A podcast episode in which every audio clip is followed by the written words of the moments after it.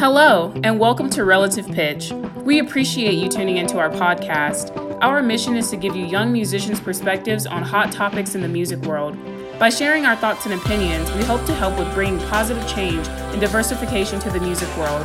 Here are your hosts Lauren Green, Anthony Morris, and Michael Brown. Hello, everyone. Welcome to another episode of Relative Pitch. This is season one, episode 11, Making It as a Performer, Pedagogy Auditions, and Discipline, featuring Miss Christina Smith of the Atlanta Symphony. Christina, we are so, so, so excited to have you here joining us. And we're just, it's such a privilege to have you here.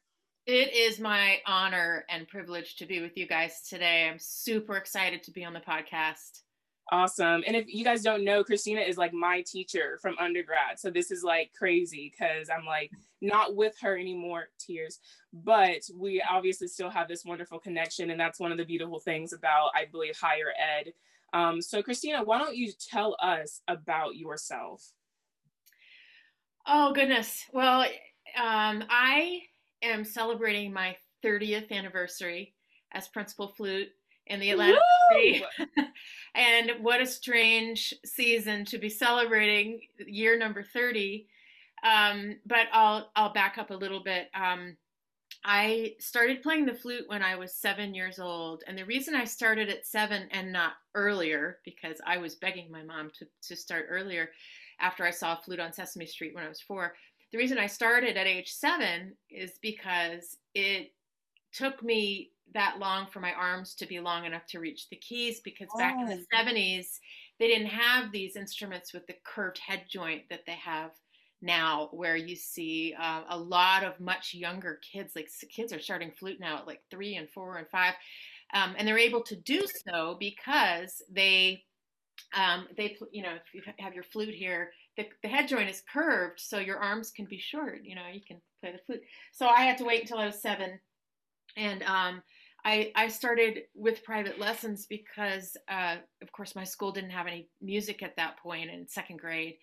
And um, I mean, not, not not rocket science for me. I was obsessed with the flute, and all I did was practice. I just couldn't wait to get home and spend three or four hours after school in my room with the door closed practicing my flute. I was a super perfectionist, type A personality, and um, my parents are not musical at all, but they um, fortunately, and I just feel so incredibly lucky that they supported me uh, doing what I wanted to do and taking me to the music lessons and driving me to the youth orchestra rehearsals and all of that.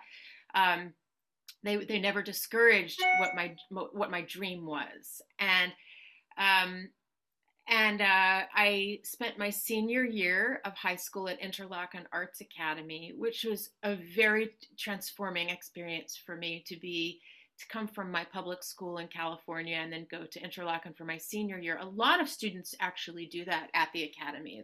There's a very large senior class and a very small freshman class because, um, you know, it's also really young to kind of leave home. You're basically going to yeah. college at that point because you're just you're gone, and uh, I spent my senior year there, and just to be around all of the other students who um, who were wanted to do what I wanted to do, and they were serious, and they played their instruments all day long, and they cared about the arts, and um, that was really powerful for me. And um, I went on to uh, spend my first two years of college at the Curtis Institute of Music, studying with Julius Baker and in between my second and third year over the summer, my teacher encouraged me to come down to Atlanta and audition for principal flute to start getting audition experience. And here I am. I got the job. So, um, so I had a, a very um, unusual path to get to where I am now. It has, it seems like it was uh, all kind of set in stone and easy, but it's I've had my challenges along the way for sure. Um, but uh, I'm still doing it 30 years later, and I still love it. I still love my job. I still love playing in the orchestra, and most importantly, I still love music. That's amazing. 30 years, like oh my, oh my gosh. What do you so? I know this the answer to this question, but in those 30 years, of course, you weren't just performing, you also had um, obviously teaching experience and other things. So tell us about the other things besides performing that you have been up to. Well, some of the other things that I do and that I have done and I continue to do, I would say most importantly, I teach. And I started teaching my first year in the orchestra here in Atlanta, just privately. I then started teaching at various schools, including Kennesaw State University, where I met Lauren, and she graduated from my studio a year ago. Um, um, and I would say that the teaching part of what I do as I've gotten older and more mature has actually become as important, if not more important at times, to me personally as my performances that I do with the Atlanta Symphony and elsewhere. Um, I find that teaching has made me a better player, a stronger person, a stronger artist. Um, and for those people who do choose to teach along with their performance career, um, they're they're probably doing it because they love teaching, they love interacting with the students, and what I think what students don't understand is what we get out of the experience with working with the student is as profound in a way as the students experience working with a, a a performer who's performing nonstop. You know, it's it's. Um, I think that the people who do teach and enjoy it really probably had really good teachers in their past, as I did, as I was so fortunate to have amazing, amazing teachers. And um, I've learned, in some ways, I've learned more from my students than I have from any other aspect of what I do, because the students um, uh, every student I have is different. They're coming, I have to meet them where they are. And that's what I love about it. I meet them where they're coming from, what their perspective is, what they want to get out of it, where they want to take it. And finding that um, as a team effort with them is so incredibly rewarding, incredibly fun. Um, knowing that I, I'm possibly making a big difference in somebody's life that they may or may not uh, you know um, take it to a professional level necessarily. One of the schools i teach at here in atlanta is emory university and most of the students i teach at emory are actually not even music majors but those students perhaps are going to be on the board of directors of a symphony someday or of an academic institution or whatever wherever they're going to take it. Um, i'll share uh, i i had a, a really an incredible thing happened to me a couple of years ago. I was playing at a donor event uh, for the Atlanta Symphony Orchestra. At a, a donor's home, and it was a private event. And I was playing and talking about the orchestra. And a woman came up to me, and she was just a, actually just a few years younger than me. And she said, "Hi, my name is so and so, and I just don't know if you remember me, but I studied flute with you your first year in the Atlanta Symphony Orchestra, and I might have been your first student. And I said, Of course, I remember you. you were my first private student in Atlanta. And this woman was um, just because I started in my, in the Atlanta Symphony Orchestra so young. I started when I was 20. She was only she was in high school, but she was only a few years younger than me. And um, she said, "My mom talks about you all the time, and um, I'm now uh, I now own my own financial firm. I, I got a degree in finance after I studied with you, et cetera, et cetera. And she said, I just want you to know that what I learned from you in my flute lessons has informed everything I've done since then. And I, I almost started to cry because it was just, I mean, it's, again, for those of us who teach, you can't have a better impact than that. You know, whether it doesn't matter to me what somebody does with their flute, what somebody does later if they stop playing or whatever. It's it's what they learn from the study of music and the study of getting good at doing something and learning the discipline it takes to do that um, is is incredibly valuable um, and that's what I think uh, a lot of institutions don't realize. They think that you know, unless the student takes it and becomes the next principal flute of the New York Philharmonic, well, then why bother if you're not going to do that? Of course, that's not true, right? So we know that the study of music is it, it permeates every cell of our brain and our body and it, learning how to do something at a really excellent level is um, it's powerful and it, it can inform everything else that we do in our life and so um, I wanted to share that experience since I was talking about teaching. But some you, your question was about uh, what else I do, what you know, when, besides playing in the Atlanta Symphony. So of course teaching, and um, the other thing that things that I do uh, besides playing in the orchestra um, are I play a lot of chamber music. I play in a lot of music festivals, and um, occasionally I play um, as a concerto soloist uh, in various places etc. So things that are non-orchestral, um, you know, especially chamber music. I've gotten involved with a group here in Atlanta that's that's new, um, called the Marian Ensemble. It was founded by Elizabeth Remy Johnson, who's a principal harpist in the Atlanta Symphony Orchestra. It's all female performers and all we only play works written by female composers. Um, wow. So, so, kind of yeah. So it's kind of apropos to your podcast here. It's a it's a really special group. I think the um, the ensemble will really do a lot of um, interesting things and things that mean are meaningful uh, works that are meaningful champion championing works by under an underrepresented uh, represented group of, of composers yeah. and that's been really uh, stimulating and interesting to be a part of that mm. Um, wow.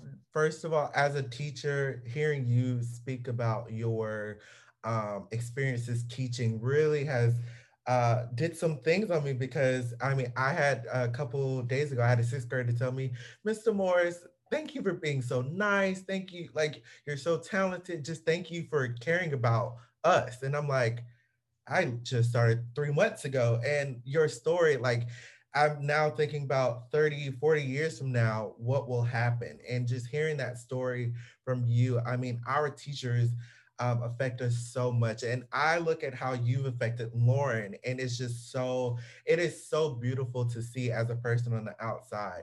Um, I do have a question of like, what have you seen change throughout the years with your students? Um, whether it's their personality, uh, discipline, um, uh, I know a lot of th- people say, you know, this generation now has a lot of things going, you know, there's always things happening. So, how has that changed over the years um, from your perspective? Oh, that's a great question. And um, I just to what you said uh, first, I wanted to just say that um, it's interesting the relationship between student and teacher, and this this this kid who came to you and said, "Oh, thank you for being so nice," and um, again, it's like we don't we don't underestimate the impact that we have right with with our students um, and the relationship between music teacher and student is a really special one. It's not the same as an academic relationship because we're not standing up in front of a classroom of you know 30 or 300 people but it's this it's this personal getting to know someone on a on a level that it's not any other teacher it's not your parents you know it's it's something really intimate and really special that can really be lifelong. Um, so I, I love what you just said. So how has this landscape changed in terms of teaching in the last 30 years? It has changed like astronomically and of course the biggest change that i've seen is just the advent of technology.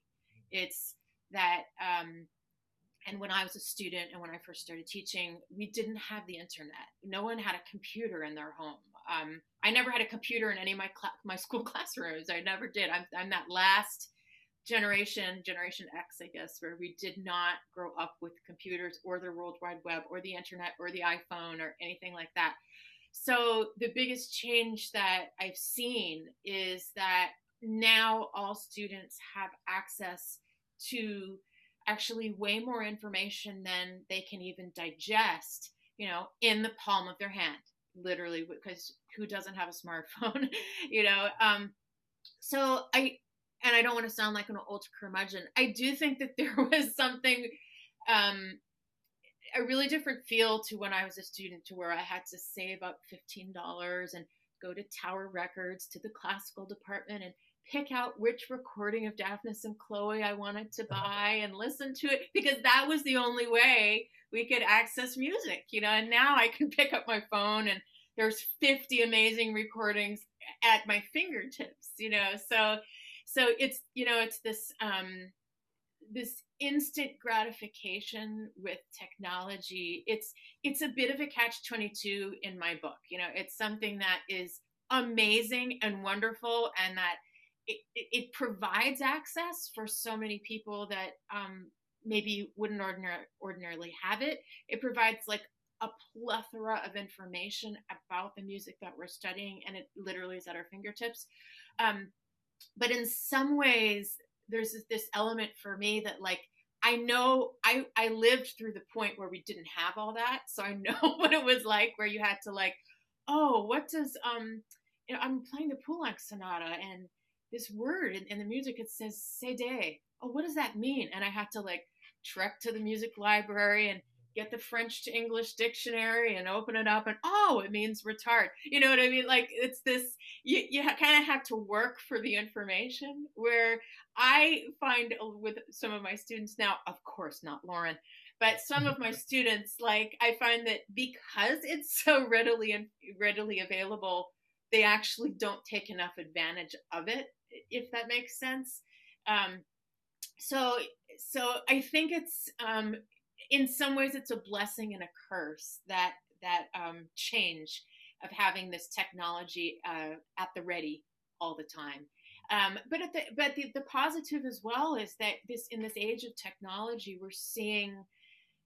Uh, I mean, so many students now have access to uh, great lectures, classes, information online, recordings. Uh, all you really need is an internet connection and that's that's something really really positive. and then of course um, the next phase with classical music what's it going to look like for all of us where as as we're teaching students as we're performing music it's this integration of technology in what we do how are we going to make uh, what we do with the classical music morph into the next era uh, you know, and uh, I don't have any of the answers for that because I'm not programmed that way. But I do think the next generation, your generation, all of you, um, are are going to be the the um, the leaders in terms of how how our art is going to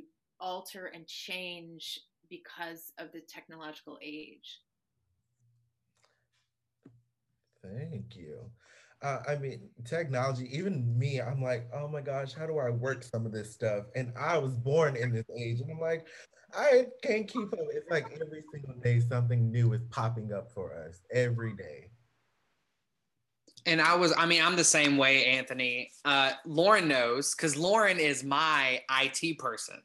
Because I'll just be doing something and I'm like, Lauren, I'm lost. I, I really cannot do this. And she calls me and she does it with the technology thing and uh, you growing up and being a student without technology, and now we have technology, I find myself at like 1 a.m., 2 a.m., looking up these kids, like 11, 12 year olds, who can do stuff that I can't even do. And it sometimes causes uh, me to feel bad or feel like I'm not doing enough. So, do you see that kind of like technology being a hindrance in that aspect instead of helping? I that's such a great question. Um, I do you know what I've experienced recently, and maybe you, you know you all are in this world as well. But um, I've had various students, um, you know, making their pre-screen videos for various schools, etc. And I see this culture now that's online where everybody posts their their pre-screen video and everyone's searching for everybody else's and they're watching each other's pre-screen video. And there's something about that to me that is so violating. Like why would you post your pre-screen video? It's something that the these the school is privy to and you made it but why would you want anybody else out there to look at it and and judge it or or like oh hey this is the person that got invited to this audition. Look how they play. You know and it's this kind of like comparative um, mm. culture that I think has begun because of as you said, Michael, the, the technology, this age that we're in, um, that I'm not sure is really healthy, psych- psychologically healthy. And um, that bothers me I'll say. And yeah, like it's like you said, all these kids know how to do this. They know how to post this. They're, you know, they they know way more than we do. I've stopped feeling stupid about that. I'm just like I'm happy where I am. I'm happy to be that old school flute player in Atlanta, you know. And um, I'm I own it, you know, and I'm okay with it. Mm-hmm. Yeah, that's that's crazy. And like I I agree with Michael. There's you can go find almost anyone nowadays. Like I remember uh, I was uh, back in Albuquerque with one of my friends, Jimmy, and he was like, "Look at this kid I just found on Instagram." And this this guy had like thousands of videos posted on his Instagram of him playing different things and like um had like in his bio like, like 14k 14k gold flute all this stuff and like so young so young and so i'm just like what am I doing? Like, I, like there's just some things that just really make me question like what's really going on, and like it's there's some things that I really appreciate about being able to go online and like listen to principal players. They like because there are some uh, principal players or certain symphonies who do have uh, um, Instagram accounts and who post like daily and post videos and everything. And I'm like, that's cool. It's really cool. And then you have the kids who are like the young prodigies, as Michael was uh, hinting to earlier, and it's just really easy to go down a rabbit hole um, and just especially with comparison and that is the i agree that that's like probably the worst thing that has come from technology being developed so much to this point. Is so easy to go compare yourself to like thousands of people out there. I yeah and thank you for saying that lauren. It's it's absolutely the you know the facebook culture um, which which not it's not just musical it's this culture mm-hmm. that people post when they make this amazing dinner on facebook and they put pictures there and it's not that you know i'm not i'm not trying to criticize that but but it's this it, it can uh, make somebody else feel like oh well you know i had a terrible day and i can't afford to get the groceries i need for my family right now or mm-hmm. whatever it is you know it's it, it can really make others feel bad. And I know they've done psychological studies where they, they interview people before they open the Facebook app and after they open the Facebook app. And everybody interviewed said they felt a lower state of mind after they opened their Facebook app. Yes. And, I, and, I, I'm, a, you know, I'm a hypocrite. I'm on Facebook, but I found years ago that if I wasn't on Facebook, if I didn't say, "Hey, I'm playing a recital tomorrow night on Facebook," literally nobody would be there because they wouldn't know about because like for a while it was like the only way that a lot of people really articulated with the world you know and because people who reads their email anymore you know? Like everyone's getting their stuff from social media. So again it's this blessing and a curse but i would say to your your um, what you observed lauren about comparing ourselves to whomever online, these videos that people post of these kind of maybe perhaps prodigy type of players. Um, first of all, um, you're getting a snapshot of something that might be somebody's party trick. It might be uh, something that they really excel at, and there's other things in their playing that really lack depth or lack, um, you know, skill in other ways. Um, it's being a great artist and a great musician is a very complex and um, and deep thing. You know, it's not something that is just like, hey, I can play the Voliere at you know eighth note equals 176.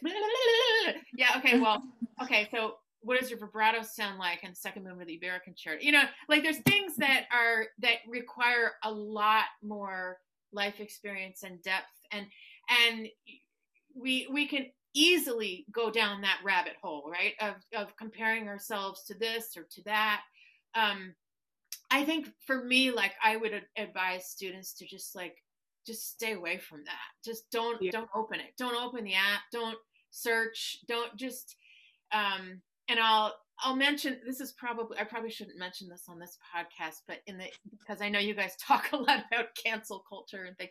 But the you know I I will say like back in the '90s, I'm going to mention the name Tiger Woods. you know, he's a controversial sports figure, but let's just look at his his his golf record, okay? Um, one of the things that I really admired about him as uh, an athlete was that when he was out on the golf course, he never looked at the leaderboard. The leaderboard is that thing on the course which tells you what place you're in in the in the PGA tournament. And other amazing golfers were constantly looking over the shoulder, like, where am I? Am I number two? Oh, I just, you know, I just had a double shot. So I, you know, now I'm number three. You know, but Tiger, he he like never looked at where he was in the tournament because the only person he was competing with was himself. So, And I, Yeah. I mentioned that even though it's you know he's a very controversial figure, he became a controversial figure. But um, that element of his athleticism and his focus and his drive um, is really something t- I think we can we can take something away from that. Yeah, I I agree with that. And I one thing that I really appreciated about being in your studio specifically was the style of teaching you had. I didn't feel like I mean, we're yeah, we're in this new technical technological age where like yes, everything is available, but you were I, I never felt like you were like you need to be like on the internet all the time 24/7 because I have friends who of course at UNM who have come from other studios and other places where um, it was like kind of their thing. They had to post on certain groups every week online and they had to go look at who's this. And it was a part of their culture to be like, did you see who got into this this year? Did you see who got into that? Yada, yada, yada. Because it's everywhere. Like people are posting those things everywhere. And so what I really appreciated, because at first I was like, huh, I wonder why like we never did that. And then I was like, thank God we never did that because I really really truly um what, what i see and this is something i think i've talked to michael and anthony about before but there are the people who we see as amazing artists. And we're like this is just a great musician but we don't really see them a lot like they're not really doing a lot on social media and they, they're doing their own thing but we're like we know this person is amazing versus what, what do i call them? Um i think i use the word clout chasers a lot and what that is is yeah clout chasers. It's just really basically people who are like like you said posting things that are really good. Oh let me play something really super fast and do things that are just, kind of like novelty like knickknack. I don't even know. It's just something that i just i don't care to listen to. I'm just kind of like i have friends who are like oh my gosh that was so cool. I'm just like lis- like looking at it and listening to them like there's nothing in this that inspires me. Like nothing in this actually inspires me and it's unfortunate to see so many people falling into this trap of trying to be the most popular person to get the most likes, the most views, the most comments. And that is just something that is so toxic to the music, uh, uh, I think, uh, culture and our um, our atmosphere because it's it's basically pushing extravagance and decadence and all these other weird like non really musical ideas onto us and not really focusing on like what's, what's actually important to us, which is music. That is so well said, Lauren, and uh, maybe maybe I brainwashed you, but I I Thank sometimes you. I wonder. you did. but um, yeah, I you know as you know, I don't have. It's not important to me that my students post things online or or watch what other people are doing online, unless I say, you know, I want you to watch this video of Julius Baker or somebody plays Right. something for a specific reason. But um, I you know as you know, I don't um, promote that and. I guess part of the reason I don't promote it is because you know I don't come from that world, but I also agree with what you just said. I think it can create kind of a more toxic. It, it can cause it can cause people to not feel good about what they're doing because they're in this mindset of comparative. They're comparing themselves to X, Y, or Z, and I don't think we grow when we're in that state. Unless we're you know we need to be looking at ourselves and inward and what what gains can we make with our own artistry rather than comparing it against some quite artificial benchmark of so and so playing this online or so and so playing this online. It's also um it's it's also very uh these these they're like sound bites that we're watching online of this person doing this little thing and this person doing this little thing. And keep in mind when we audition for thing, uh, orchestras, okay, hypothetically, if you're taking an orchestra audition, you you have to show you have to show so many aspects of of of great artistry in every type of music of course you have to play your mozart concerto for your instrument and if you're a string player sometimes you have to play a bach or a brahms or a tchaikovsky concerto in addition. You have to play you know 25 excerpts that are all from different eras different characters different time periods different skills required. And sometimes in a final round you know, we're out there listening to somebody play for 45 minutes or an hour because we want that much information about what they can and can't do. So what we're watching online are like it's like the age we live in. It's sound bites. You know, it's sound bite here, sound bite here. Things that are taken out of context. There is no context. And um, it's hard to keep that in mind when we saturate ourselves with that information. So my thing with myself personally and also with my students is like just worry about yourself. Don't look at the leaderboard. You know just just worry about yourself. How can you how can i grow?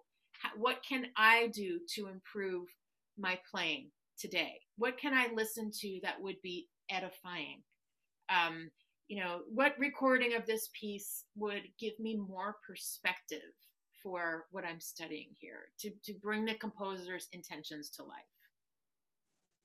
Yeah, that I mean that I think that kind of speaks to all of us because none of us I feel like are we're not um no one's an influencer on here, you know, uh, Instagram influencer, always on. well, I think you are.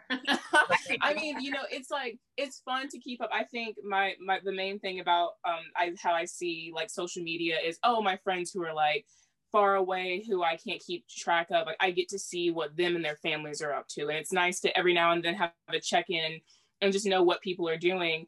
Um, but then I feel like we've gotten away and it's now a platform that isn't just for that. And then yeah, that's that's the whole thing going on Facebook sometimes. It's just kind of like, oh God, let me go on Facebook. Like, and you're just kind of worried about what you're gonna see and like you're just worried about, oh, what is this person talking about? Um, so that makes sense, and I I completely it resonates with me. Everything that you said resonates with me. Yeah, I.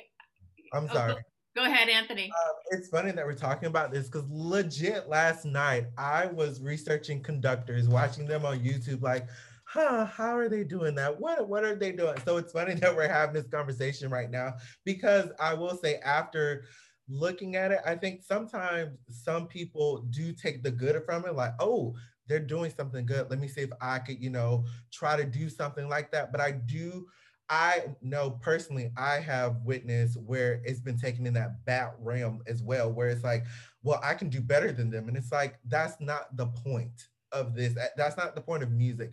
And I constantly tell my students this that nothing is competition in music. You should never look at music as a competition because when it becomes a competition, it's no longer music because music is a personal thing. And when you make a personal thing as a competition, you've now lost that connection with your soul to music. And I try and I hope I whatever I say to my students, it really gets with them because seeing that competitive thing in music is honestly really kind of disgusting. And I think that's where us three as friends, we love to say this on this podcast of like, you just need to have a personal connection with music and that is and it literally will be you will get so many rewards. Personally people i mean when i hear recordings like i was listening to all of your recordings before and i'm like i could feel something.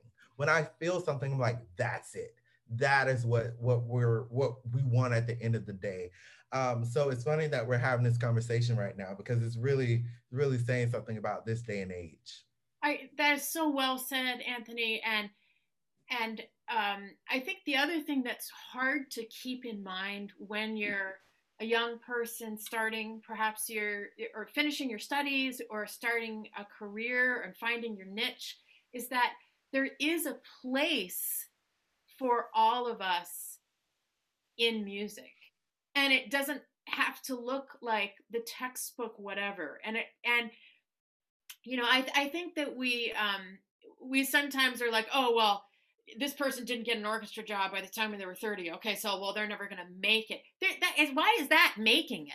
There are so many uh, areas, avenues, niches, paths for people to to find a way to to use their music to impact somebody's life and to impact their own lives and it it doesn't have to look like some you know textbook thing i i just and i think when when we're young it's very hard to see past that you know like like you said like a, oh this person got into this festival and look at this person and look at this person well guess what you I don't like for me when I teach people, I have I absolutely don't care what festival you get in. I don't care whether you made Georgia All State or not. I don't care like what whoop to do, man. All I care about is finding some way to connect with that person and help them do something better on the flutes, help them do what they want to do, help them become better at expressing because that's going to be the thing that makes them have satisfaction and fulfillment from their music no matter what that ends up looking like like and no matter where music is going to ultimately fit into their life picture mm-hmm. Mm-hmm. and I, I completely agree i wanted to say real quick your album your solo album with uh i think elizabeth Remy johnson you're the harpist of aso fantastic. I love it. I've listened to it like ever since I was introduced to you as I think Lauren drug me to one of your solo recitals at KSU.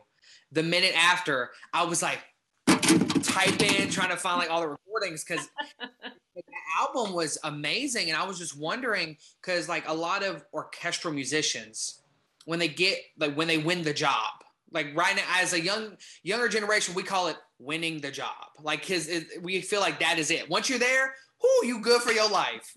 And but you like won the job, and then you come out with this amazing solo album, and then you like I heard you play the Jolivet. I think it was either concertino or concerto with the ASO one time, and you're always doing the solo stuff, and it's great. And for the album, did you was there a reason for recording it? Was it out of fun, or? It, um, and thank you so much for your kind words. I mean, I guess the reason I haven't recorded more solo albums is because I'm I'm afraid of doing it. I mean, it's so it's so hard to do to make an album, and these artists who just crank out recordings all the time. I'm like, uh, more power to you because it's so it's such a grueling process. But the reason that um, Elizabeth and I recorded that album was really just as a celebration of our partnership together. We Elizabeth um, has been in the orchestra almost as long as I have. I think she came like my fourth or fifth year, and we have had a flute and harp duo ever since. We we hit it off. We actually were students, high school students at Tanglewood BUTI program together, so we knew each other before she came here, and then she became our principal harpist. And so we um, we started our flute and harp collaboration. We've played so much of the flute and harp repertoire together that we just kind of had the idea, oh, why don't we make a recording? And because we just really enjoyed playing together and partnering together. So that's why we did that. But I will say the recordings that I'm most proud of are actually um, the ASO recordings that I've been lucky enough to record in the orchestra. So we when when I joined the Atlanta Symphony Orchestra it was fall of 1991 and the orchestra at that time was one of the most recorded orchestras. It might have been the second most recorded orchestra in the country. We were making three CDs a year of standard repertoire for Telarc label, which is a award-winning label, and we don't have we don't have that recording setup anymore because technology has changed and everyone downloads music now. No one makes mm-hmm. CDs anymore. So I was fortunate enough to record you know, all almost all of the big first flute excerpts in the orchestral excerpts book with my orchestra for the Telarc label, label in the 90s. You know, like, like Mendelssohn's Scherzo, Peter and the Wolf, Carnival of the Animals, uh, Daphnis and Chloe, you know, like all of all of these things. Uh, I was so fortunate to record with my orchestra, and that's um, I would say like as far as recording, that's what I'm the most proud of. Mm-hmm. mm-hmm. How have you seen since joining uh, the ASO? How have you seen Atlanta and the Symphony of Atlanta change during your time? And how have you seen orchestra in general change during your tenure as principal flute? Wow, um, there have been tons of changes. I mean, I'll, I'll start with just the the recording industry that I was just talking about. Um, like as we know, with the advent of technology and the internet and iPhones, um, making CDs and people buying CDs anymore is kind of a thing of the past. Like now, when you buy a new car, there's no CD player in it anymore. You know, we just, I mean, we just don't um, use them anymore because everybody downloads music as MP3s or they have Apple Music or whatever. So um, that has kind of changed the um, the uh, recording uh, aspect of the job that used to be a really big deal for the Atlanta Symphony Orchestra because that's what we were known for as a as a making making Grammy award winning recordings. But in terms of the orchestra itself, um, I I mean I was thinking the other day I there's 16 players in our woodwind section. You know, there's four of every instrument, and I think I've been on the audition committee of everybody except three people now because that's how much turnover we've had since I've joined the orchestra. So there's a lot more young players on stage and when I'm now I'm I guess I'm joining the older group, but it's it's it's interesting to um see the changes in style that come along with having new players sit in these big positions. Um, and that's just something that's going to happen no matter what, because if a different person is sitting there, you're going to have a different sound and a different kind of like aesthetic to the the way that people play. Um, I mean, I think I think that the the level of playing just gets better and better and better, and so there's a huge challenge uh, when you've had your job for years and years to just keep striving for something. For me like when i'm practicing and i'm working i'm always i always feel like i'm striving for something that's unattainable like i'm never happy with what i do. I never walk off stage and i'm like oh yeah that was awesome. I'm so awesome. I never think that. I'm always like oh man why did i do that why did that sound like that? Why couldn't i do that? You know i'm always um, criticizing myself hopefully in a in a healthy way. But i i think um yeah i think um Atlanta has changed tremendously, obviously, too, since I've been here. I mean, obviously, it's gotten so much more built up. There's like skyscrapers everywhere. There's a lot. Atlanta's a very active city. There's always things happening. There's always things being built. There always is an energy to the city. And I'm really grateful for that because, you know, it feels like you're living in a vibrant culture. Um, areas of Atlanta that had like you know that were very run down are now like having a renaissance of people moving in fixing things up and very um, diverse neighborhoods with diverse culture uh, ha- happening that everybody wants to be a part of um, that aspect of atlanta i'm really grateful for um, yeah so i don't know if that answers your question Yeah, absolutely. Um, I so we were kind of on the audition process, or just kind of auditions in general. I wanted to ask, um, you've been like you said, you've been a panelist on so many orchestral auditions, specifically Atlanta Symphony. So, as a judge, as a pan, as someone on the panel, what what who are the people like that you're like it catches your attention? Who are the people who you're kind of like, oh, I already know how this is going to go. Like, what, how do you differentiate between everyone who walks into an audition and how you come to a conclusion of this is a person who should get this job? That is uh, the million dollar question, isn't it? you know, I I think that um, in some ways, all the panelists. Okay, so when you audition for the Atlanta Symphony Orchestra, there's a screen, and there are seven people sitting behind the screen, and every committee is made up of a requisite composition. So if it's a principal position that's being auditioned for, there has to be a certain number of, number of principal players behind the screen. If it's a section position, there has to be a certain number of players from that section who are serving plus others. There's really specific makeups of committees, and every orchestra has that. Um, and I would say that of the seven people behind the, the screen, we're possibly all listening for slightly different things. There's slightly different things that uh, are are are uh, a hard no, and they're slightly different things that are like, oh yeah, I want someone who plays like that. But I would say the the consistent answer to the question, the the what consistently across the board, I would say, is that the players who don't have any problems with their playing are the are the ones that would typically pass through a first round. I always think the first round is the hardest one to pass through because you're because the, there's so much ear fatigue from the committee because you're listening to player after player after player after player.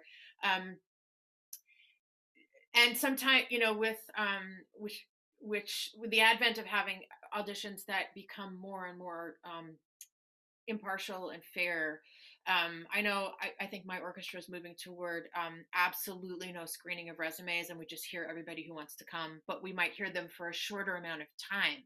So the the positive is that you know we don't have to screen resumes, which I've never thought we should screen resumes anyway.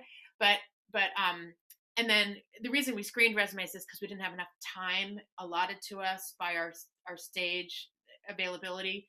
It's a complicated question. I won't go into that, but now I think we're moving to a process where we hear people play for a shorter amount of time, but we hear everybody who wants to come. So it doesn't matter who who you are, you can just come. Um, but you know, when you have a shorter amount of time to be heard and to show what you can do, you can't have any articulation issues. You can't have any tone quality issues. You can't have any intonation issues. You can't have any eh, issues with uh, dynamic control. You know, like all of these things. You you have to be able to um, sound like you you are in character for every single thing you play and it's easy for you and you're confident about it and are no like no problems there. Yeah that that makes complete sense. I mean it's just like you're looking for someone who's like here i am. This is how i play. This is how it's supposed to go yeah, I mean, for auditions, and this is a, I'm taking a history of orchestra class right now. Actually, I think I'm wrapping up the semester of it, doing the final right now. And it was so interesting talking about the different audition processes, like the, yeah, every, um, every specific orchestras, but mainly like US versus like European um, orchestras and how they choose to do auditions. And I wanted to ask, because I'm sure you're very familiar with the difference and like what, like what they do and i i don't which do you prefer? Like do you like the way that european um i think i believe the main thing that they do it's not like it's a solo. It's like more like solo like it's a person who comes and they just play as if they're a soloist versus like us or like orchestras is more like excerpts. And you play like like you said like 25 different ones at the same time so do you see like is there a pro and a con to to both? Like do you prefer one over the other? Do you like the audition process that we currently have? Um that yeah, that's one of the differences with European orchestras. I, I my understanding is that a lot of European orchestras also just like invite people to the audition. So it's almost as much like who do you know, who can get you an invitation, etc., which I am not a fan of. Um, right. I'm just not wired that way. I don't think it's fair. Um, and I, I think that um, first of all, to your your comment about like the solo versus the orchestral playing, I I think it's important to show both. I, even if it's for a second woodwind position, even if it's for a section string position, I think I think it means something if you can play a concerto for your instrument and sound absolutely fantastic. Um, soloistic. You could stand in front of the orchestra at any time and sound like a great soloist. I think that's a great skill to have, but I I prefer to have most of the emphasis emphasis to be on the excerpts because that's what the job is. You know, that's that's what you have to do on the job. Um, I, I I would like to see, I mean, I think most orchestras are almost in this category anyway, but I would like to see American orchestras move to where um, everybody's invited to the audition. So anyone sends their resume. If you want to play, you can come play. You can be stopped at any time. So you can play the first phrase of your Mozart concerto and say, thank you very much. But you had your chance, you know. So if we need to hear 300 people play, we can. Um, and that the uh, that the screens stay up until the person's hired. I, I just feel I feel that that's that's where we are. That's where we should be. I feel like that's where we should have been a long time ago. Um, I've never personally ex- been on a committee where I have felt that there has been any uh, bias in in terms of hiring, but I think what matters is the way somebody plays. So why not we why don't we just make it accessible to all and that someone is really just being hired with absolutely no biases that could creep in for any reason, whether it's gender, race, age, um, nationality, experience level, you know, like why not have have their music speak for itself. I always Lauren's heard me say this before, but like I just believe someone's music making should speak for itself. You don't have to self promote. You you know you don't have to post things on Facebook. You know it's I I believe that people's music making can speak for itself even behind a screen, even till the final the final hire is made. So that would be my um my response in terms of contrasting American and European um, hiring processes for orchestras? Um, so on the audition process, I have about just two questions. Um, the first one is, um, I'm pretty sure you've set in on auditions for you know upcoming freshmen into college.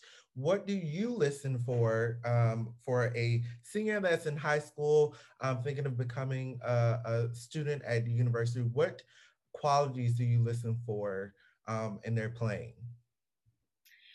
Um, I have sat on the auditions for the freshmen coming in, and um, for me, one of the things I take into consideration is the application from the student and what are their personal goals with their instrument, with their music. So if I'm listening to someone coming in for flute performance, um, I'm listening maybe for a slightly different set of criteria. Uh, if I'm listening to a music ed student, I'm listening for maybe a different set of criteria. I actually do read everybody's application. I read their essay.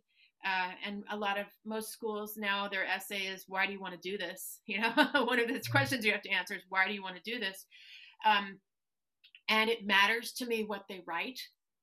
Um, be, and I I would I want to hear first of all qu- concept of quality of sound when when I hear somebody play that they have they don't have to it doesn't have to be perfect but they have to have a concept of beautiful sound quality. I want them to know all their major scales fluently, preferably minors as well, um, and to play st- some standard repertoire that is contrasting at a a decent level um, I also want to see the student um, as I interact with them. I want them to have a sense that they're open to working. You know, like they're that they have a good work ethic, and that I don't necessarily. I'm not l- looking for somebody to you know play like they're the next you know major soloists coming out of the United States. I I I'm more interested in our relationship and are they receptive to new ideas? Do they have a good work ethic? Do they prepare um, in between lessons and things like that? That's for me. Okay. um, that's that's what's important to me um, and the schools that i am currently involved with. Um, you know if i taught at a you know the curtis institute or my you know my school or like juilliard or you know a, conserv- a conservatory in the northeast or something you know where you're getting um, people from all different countries coming in who are just prodigy level um, musicians, I may have a, a different approach because, um, you know, perhaps they're more selective with level and things like that. But um, I have, I think my students are incredibly high level and I value what they bring to the table. Um, and I value the way that we work together because it's a mm-hmm. long term relationship. It's four years. And I want to know that we can go from here to here together and we're both open minded and we work well together. That's really, really important to me. Yes. And um, one thing that I love that you said uh, with your uh, new chamber group that you're with is uh, per- performing music written by groups that usually no one you know, programs. So diversity in music, we've been talking about it. It's been like one of our big things right now. Um, and I think it should continue to be a topic until some change start to happen. So uh, have you seen a uh, change in, you know, programming diverse music from uh, people who do not look like the stereotypical composers that we learn about in music history and the rest of our music studies? I absolutely have. I would say even um, we just had an announcement with the Atlanta Symphony uh, to the musicians last week of, of what repertoire and soloists, et cetera, we're going to be covering f- between now and June. Um, even in COVID times, you know, as you all probably know, we're one of the lucky orchestras where we're actually working right now. Yeah. We're actually making concerts. We're um, we're recording them on video and then streaming them. And um, within the limitations of only being able to have 35 musicians on stage right now, per the CDC guidelines for our institution, um, even within those guidelines, I'm seeing um, so many of our concerts going forward between January and June, which they have not announced yet to the public, but I'm seeing diversity I have not seen before. Yeah. And I'm so happy to yeah. see it. It's it's been a, a mandate from um, the musicians in the orchestra. It's also been a mandate from our management and our artistic staff. Everybody wants that. It's the, it's the cultural conversation we are having way too late, but we're having it now. And I think it's terribly important and and it's really exciting. And I'm really excited about some of the artists and some of the works that we're going to present. Um, spoiler alert: uh, the Marian Ensemble is going to play a piece on one of our subscription broadcasts. So because we actually have some opportunity, that'll be awesome. Yeah, for we have some opportunity for chamber music on our subscription broadcasts, which we never would do ordinarily because, of course, we always feature the entire orchestra. Yeah. Awesome. Yeah, I think there's some awesome things. I mean, of course, it's such an unfortunate uh, situation with with COVID and obviously the health crisis, but I think it's uh, forced a lot of us to be creative. I think, and also think outside of the box. And I think we're we're being really innovative and fresh. Like it, it feels like more fresh now, like because we've had to stop doing the normal things. Um, but I wanted to say, so we did a few episodes ago. We talked about burnout. You know, we were getting to the point of the semester where it was a lot of. We have our friends who are undergrads who are doing their pre-screenings for schools, and then we ourselves either are new teachers or first year master students and we're kind of going through the grind because it's not only a normal semester but it's all these modifications and restrictions because of covid um, so one thing I wanted to ask you, and this is, I mean, you can relate this to being within COVID or without or not being, but like, I guess it's like knowing how to push yourself without overdoing it and knowing when you reach your limit. And because you, as a performer, you talked about it earlier, you would just lock yourself in your room and you would play. Like it was just a like constant thing. And of course, everyone's different, but I think um, a lot of us fall into it again it's that same thing of like online people saying all oh i practice 10 hours a day yada yada yada all this stuff so so i guess uh, um how how did you figure out how, like where what your limit was and how to not go past that uh fantastic question lauren um, I think for every individual, the answer to that question is going to be a little bit different because we're all biochemically, in, in, you know, individual.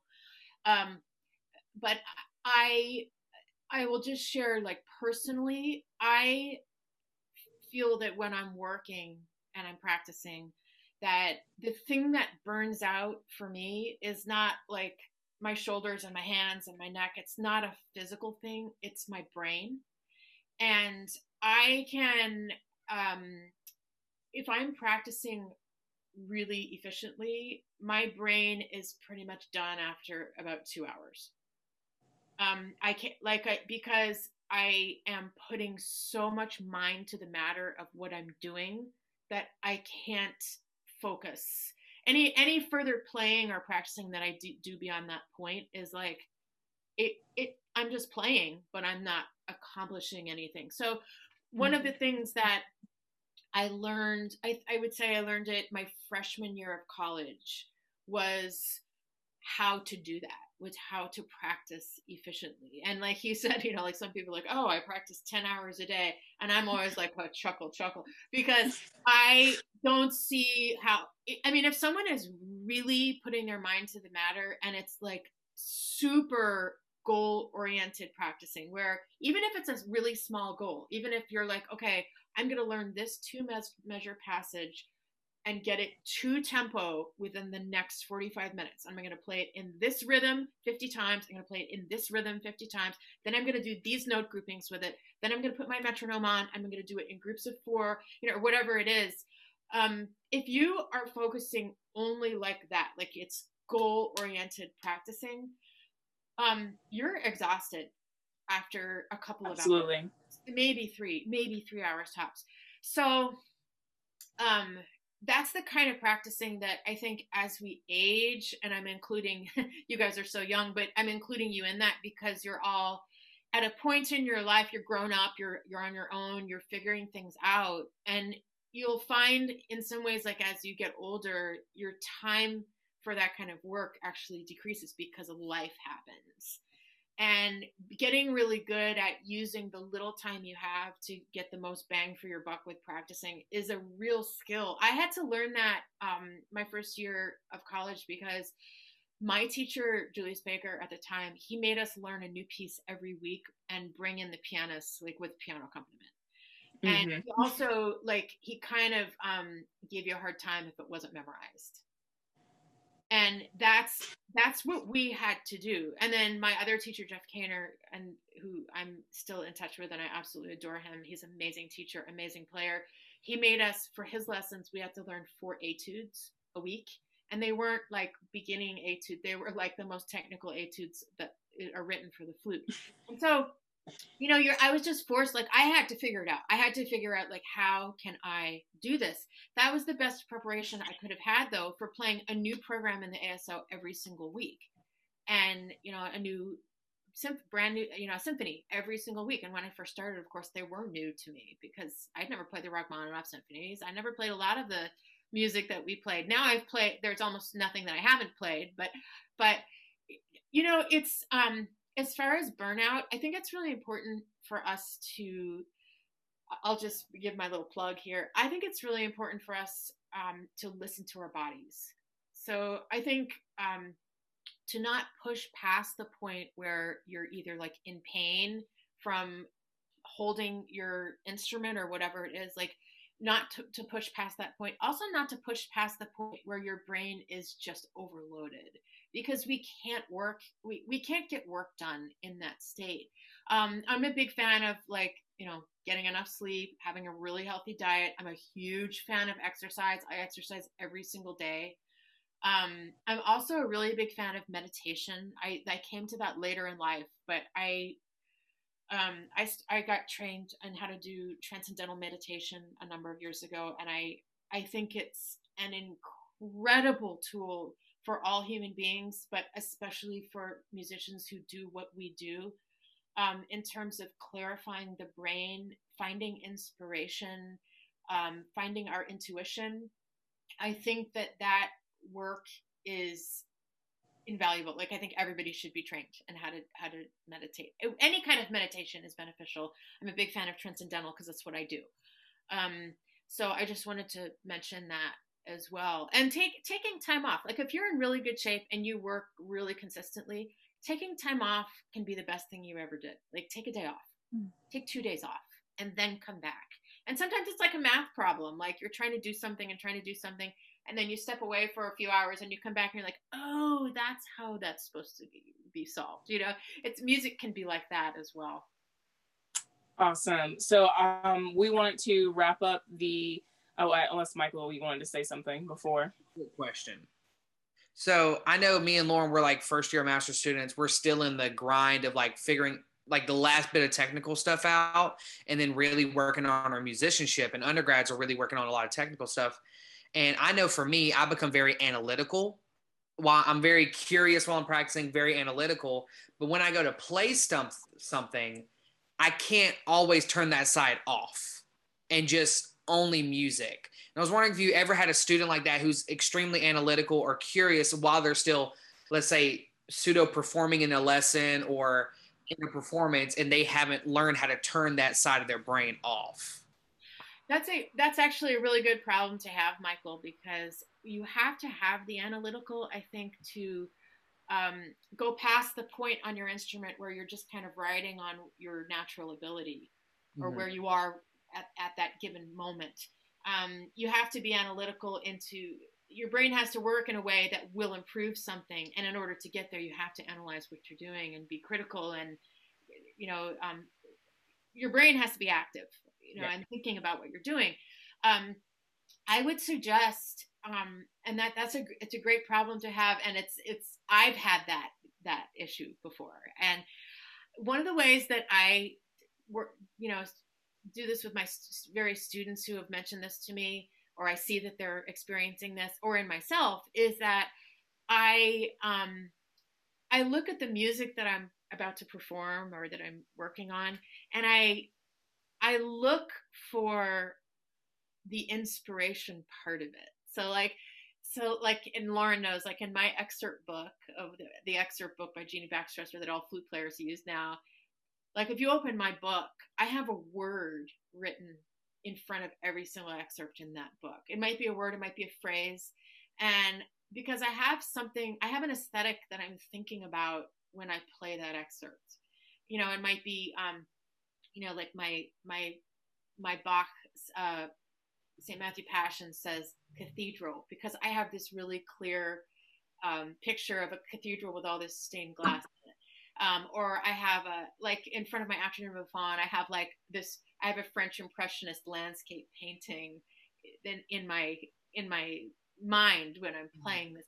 Or you know, um, yeah. Or I ha- you know, I, ha- I have images. I have a word. My Brahms fourth, I think, right now says melancholy um, and that Mhm. informs like the the sound quality that I'm going for. It inf- informs the phrasing that I'm going for. I wrote I wrote inner melancholy, you know, for that one. You know, so for every, of course, there's a lot of different answers for that. But um, just looking at the piece, looking at the excerpt, looking at the sonata or whatever the etude even that we're working on, and saying, what is the content here? What is the aesthetic that the composer might be imagining with these sounds? And trying to keep our mind when we're performing something trying to keep our mind on that upper level rather than letting it sink into the tech technical level as you just described. Um, i also find like it's really fascinating especially the older i get like reading about the piece reading about the composer like oh my gosh this piece was written when the composer was in exile in the ural mountains in 1944 right when world war ii was going on. Maybe they were afraid. Maybe they were scared. Maybe they were angry at stalin. Maybe they were you know like knowing these things and i'm thinking about that when i'm performing the piece because you know hopefully all the work the technical work i've done is done Mhm. and every now and then there's a measure that goes by like i got to be thinking about the technique or it's just not going to come out but in general when we when we perform something i think we can really live in this higher thought process and emotional process that is like communicating the emotional content of the music itself um, those are some of the tools that i use to hopefully accomplish that Okay, thank you. Yeah, awesome.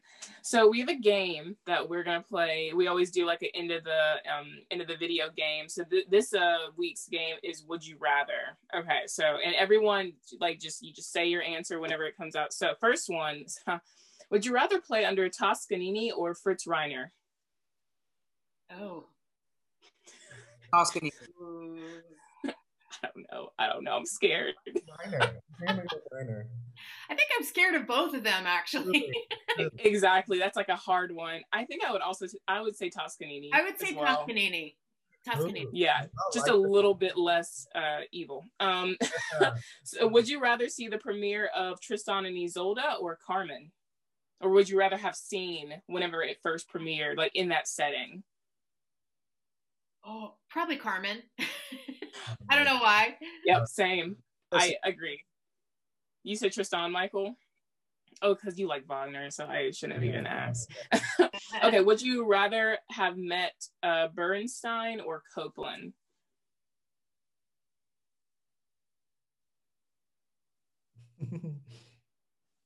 I know mine.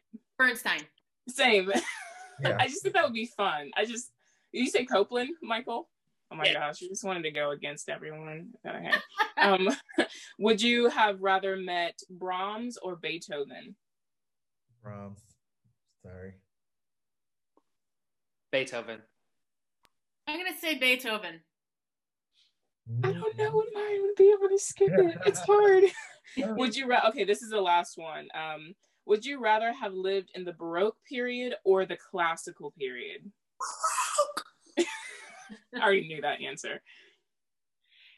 I think Baroque because they didn't have well, they didn't in the classical period either, but you know, when you when they heard like an appoggiatura release, they could only hear it when it was performed live and it just took your breath away in a way that nothing on the iPhone could ever do.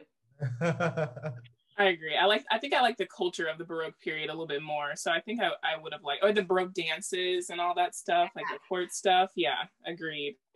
agreed. Well, um, this has been such a fun episode, and thank you so much, Christina, for joining us. And we really appreciate all the knowledge and insight that you shared with us. Um, uh, guys, uh, make sure you like and subscribe below. We'll see you next week. Stay safe. Happy holidays. Bye. Thank you for having me. Happy holidays, everybody. Thank you for listening and being a part of our conversation. Remember to follow us on Facebook, Instagram, and Twitter, and subscribe to us on YouTube, Spotify, and Apple Podcasts. We'd love to hear what you thought about today's episode, so leave us a comment or review. See you next time.